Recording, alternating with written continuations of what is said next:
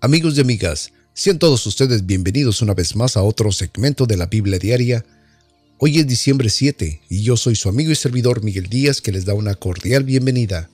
El día de hoy seguiremos leyendo el libro de Daniel, estaremos leyendo los capítulos 3 y 4, también estaremos leyendo el tercer libro de Juan y el libro de Proverbios, capítulo 20, del versículo 1 al 17. Como todos los días, es mi más grande deseo que esta palabra sea de completa bendición para todos ustedes. Que la disfruten.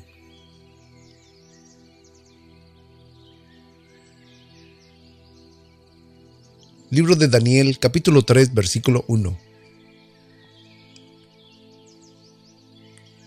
El rey Nabucodonosor hizo una estatua de oro, la altura de la cual era de 70 codos, su anchura de 6 codos. La levantó en el campo de Dura, en la provincia de Babilonia, y envió el rey Nabucodonosor a juntar los grandes, los asistentes y capitanes, oidores, receptores, los del consejo, presidentes y todos los gobernadores de las provincias, para que vinieran a la dedicación de la estatua que el rey Nabucodonosor había levantado.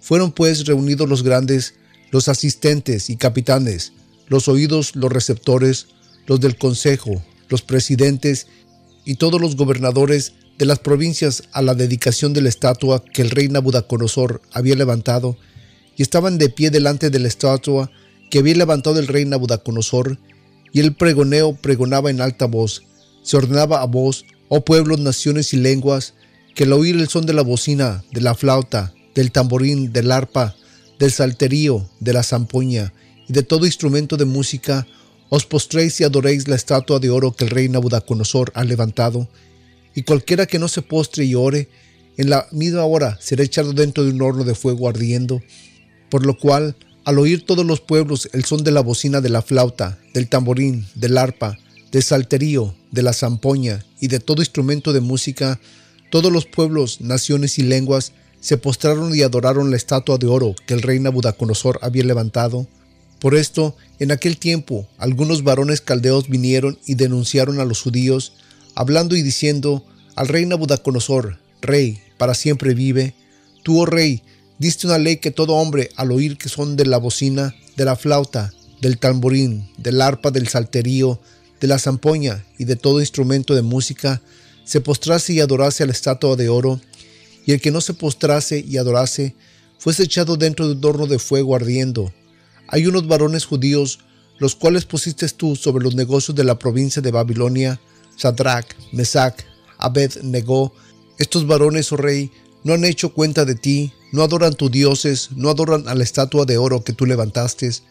Entonces Nabucodonosor con ira y con enojo mandó que trajeran a Sadrach, Mesach y Abed negó, y al punto fueron traídos estos varones delante del rey.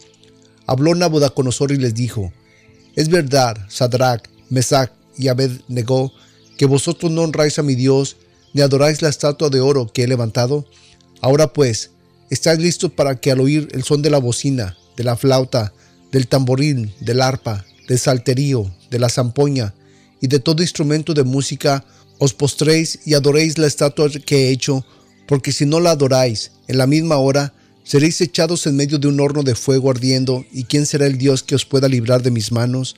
Sadrach, Mesach y Abed negó, respondieron y dijeron al rey Nabucodonosor, no tenemos necesidad de responderte sobre este negocio, y aquí que nuestro Dios, a quien honramos, puede librarnos del horno de fuego ardiendo y de tu mano, oh rey, Él nos librará. Y si no, sepas, oh rey, que tu Dios no adoraremos, ni tampoco honraremos a la estatua que has levantado.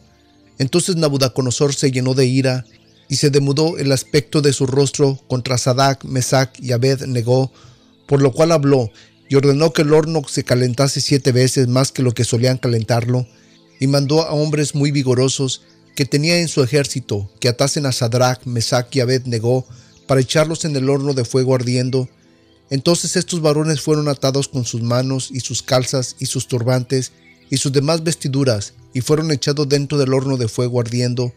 Y porque la orden del rey era apremiante y habían calentado mucho el horno, la llama del fuego mató a aquellos que habían alzado a Sadrach, Mesach y Abed-Negó, y estos tres varones, Sadrach, Mesach y Abed-Negó, cayeron atados dentro del horno de fuego ardiendo.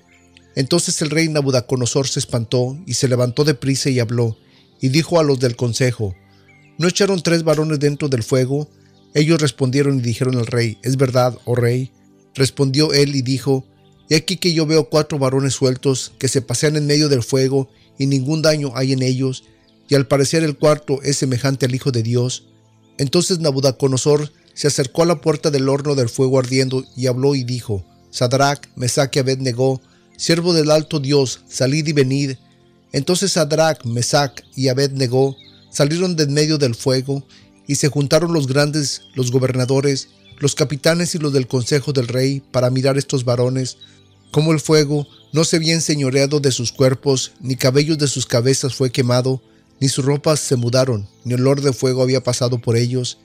Nabucodonosor dijo y habló, Bendito el Dios de ellos, de Sadrach, Mesach y Abed-Negó, que envió a su ángel y libró sus siervos que esperaron en él, y el mandamiento del rey mudaron, y entregaron sus cuerpos antes de servir o adorar a otros dioses de su Dios.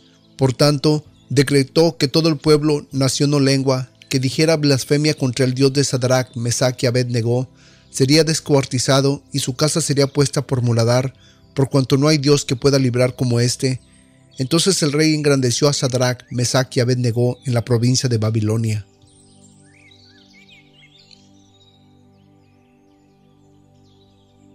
Libro de Daniel, capítulo 4, versículo 1.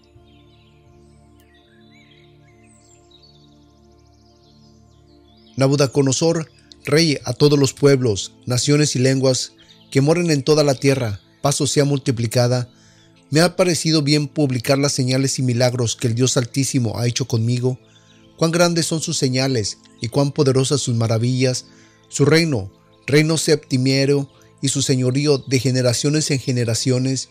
Yo, Nabucodonosor, estaba quieto en mi cama y floreciente en mi palacio, y vi un sueño que me espantó, y las imaginaciones y visiones de mi cabeza me turbaron en mi cama, por lo cual yo di mandamiento para hacer venir delante de mí a todos los sabios de Babilonia, a fin de que me hicieran saber la interpretación del sueño, y vinieron magos, astrólogos, caldeos y adivinos, y dije el sueño delante de ellos, mas ellos no me dieron a conocer su interpretación, hasta que entró delante de mí Daniel, cuyo nombre es Betsasar, como el nombre de mi Dios, y en el cual hay espíritu de dioses santos, y dije el sueño delante de él, diciendo, Betsasar, príncipe de los magos, ya te he entendido que hay un espíritu de dioses santos y que ningún misterio se te esconde.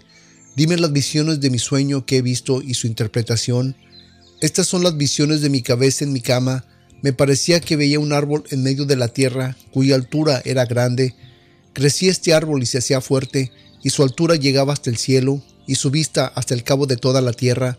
Su copa era hermosa, y su fruto en abundancia, y para todos había en él mantenimiento Debajo de él se ponía la sombra las bestias del campo, y sus ramas hacían morada las aves del cielo y se mantenían de él toda carne.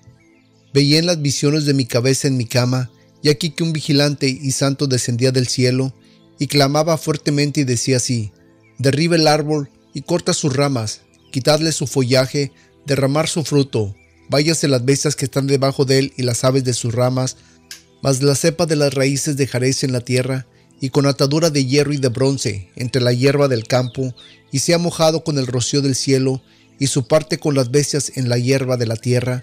Se ha mudado su corazón de hombre, y le se ha dado corazón de bestia, y pasen sobre él siete tiempos. La sentencia es por el decreto de los vigilantes, y por dicho de los santos la demanda, para que conozcan los vivientes que el Altísimo se enseñorea del reino de los hombres, y que a quien él lo quiere lo da, y lo constituye sobre él al más bajo de los hombres. Yo, el rey Nabucodonosor, he visto este sueño. Tú pues, Betsasar, dirás la interpretación de él, porque todos los sabios de mi reino nunca pudieron mostrarme su interpretación, mas tú puedes, porque hay en ti un espíritu de los dioses santos. Entonces Daniel, cuyo nombre era Belsasar, estuvo callado casi una hora, y sus pensamientos lo espantaban. El rey habló y dijo, Belsasar, no te espante el sueño ni su interpretación, Respondió Belsasar y dijo, Señor mío, el sueño sea para los que te aborrecen y su declaración para tus enemigos. El árbol que viste que crecía y se hacía fuerte y que su altura llegaba hasta el cielo y era visible a toda la tierra, y cuya copa era hermosa y su fruto en abundancia, y que para todos había mantenimiento en él, debajo del cual moraban las bestias del campo y sus ramas habitaban las aves del cielo, eres tú mismo, oh Rey, que creciste y te hiciste fuerte, pues creció tu grandeza y ha llegado hasta el cielo y tu señorío hasta el cabo de la tierra. Y en cuanto a lo que vio el rey, un vigilante y santo que descendía del cielo y decía, cortar el árbol y destruirlo, mas la cepa de sus raíces dejarla en la tierra, y con atadura de hierro y de bronce en la tierra del campo, y sea mojado con el rocío del cielo, y su parte sea con las bestias del campo, hasta que pasen por él siete tiempos.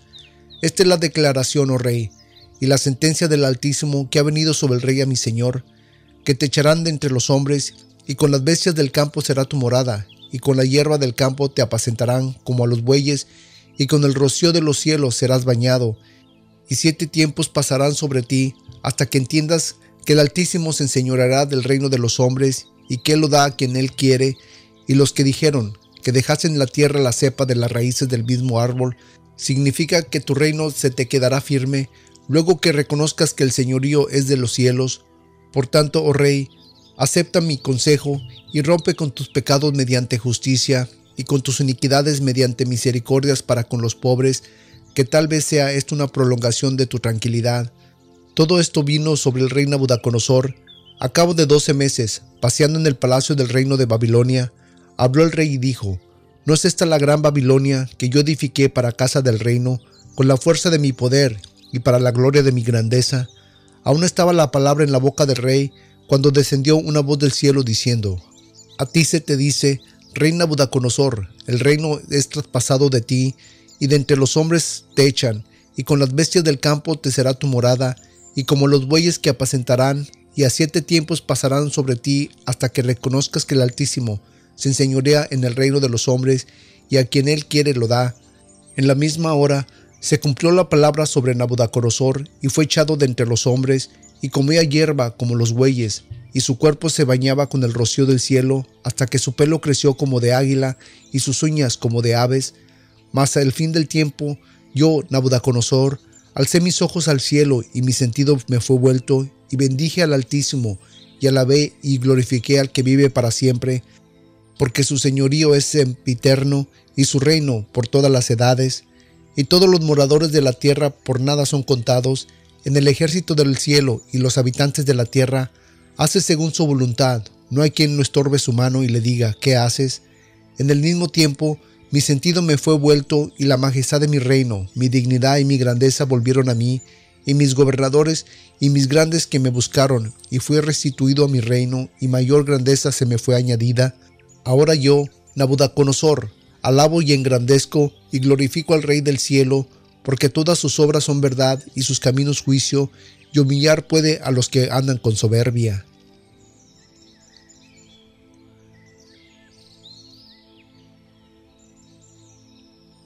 Tercer libro de Juan, capítulo 1, versículo 1. El anciano al muy amado Gallo, al cual yo amo en verdad, amado, mi oración es que tú seas prosperado en todas las cosas y que tengas salud, así como prospera tu alma. Pues mucho me regocijé cuando vinieron los hermanos y me dijeron testimonio de tu verdad y de que como tú andas a la verdad. No tengo mayor gozo que el oír que mis hijos andan en la verdad.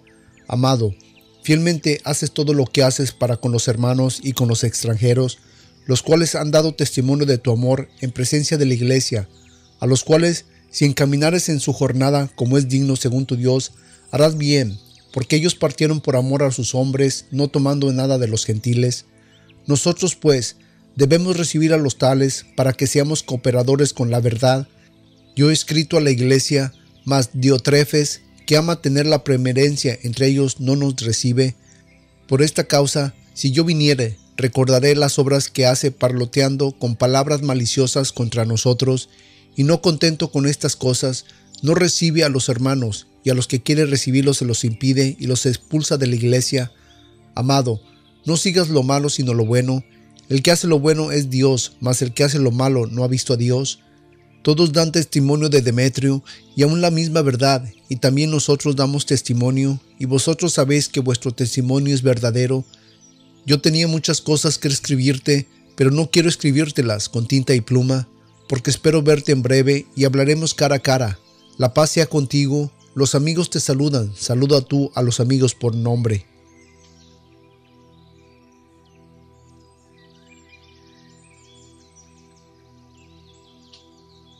Libro de Proverbios capítulo 20 del versículo 1 al 17. El vino es encarnecedor, el licor es alborotador, y cualquiera que por ello cerrare no será sabio. Como rugido de cachorro de león es el terror del rey, el que lo hace enfurecerse peca contra su alma. Honra es al hombre el apartarse de la contienda, mas todo insensato se envolverá en ella. El perezoso no hará causa del invierno, Mendigará pues en la ciega y no hallará. Como aguas profundas es el consejo en el corazón del hombre, mas el hombre entendido lo alcanzará. Hombres publican cada uno su liberalidad, mas hombres de verdad, ¿quién lo hallará?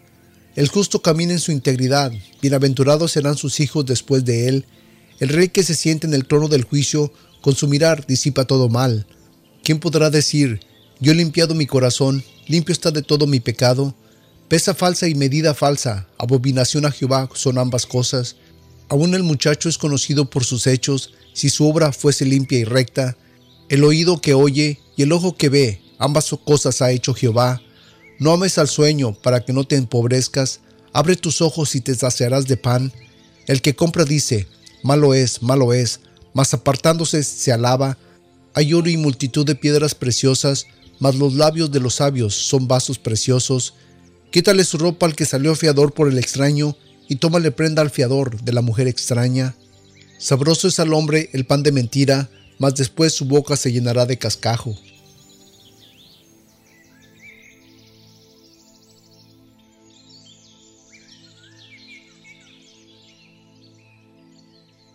Padre de la Gloria, en esta mañana, Padre, te damos gracias. Te damos gracias, Señor, por la vida, por la salud, Padre, por las oportunidades que tú nos das las oportunidades que tú nos das, Señor, de, de escuchar tu palabra, de servirte, de conocerte, Padre. Padre, en esta mañana yo solamente quiero darte la honra, quiero darte la gloria, quiero darte gracias, Señor, por todo lo que eres en nuestras vidas. Te quiero dar gracias, Padre, por todo lo que nos das, todo lo que has hecho, todo lo que estás haciendo y todo lo que harás. Gracias por cuidarnos, por protegernos. Gracias, Señor, por ser un Dios real en nuestras vidas. Padre, gracias y a ti sea dada la honra, sea dada la gloria, Padre, por siempre y para siempre, Señor. Amén.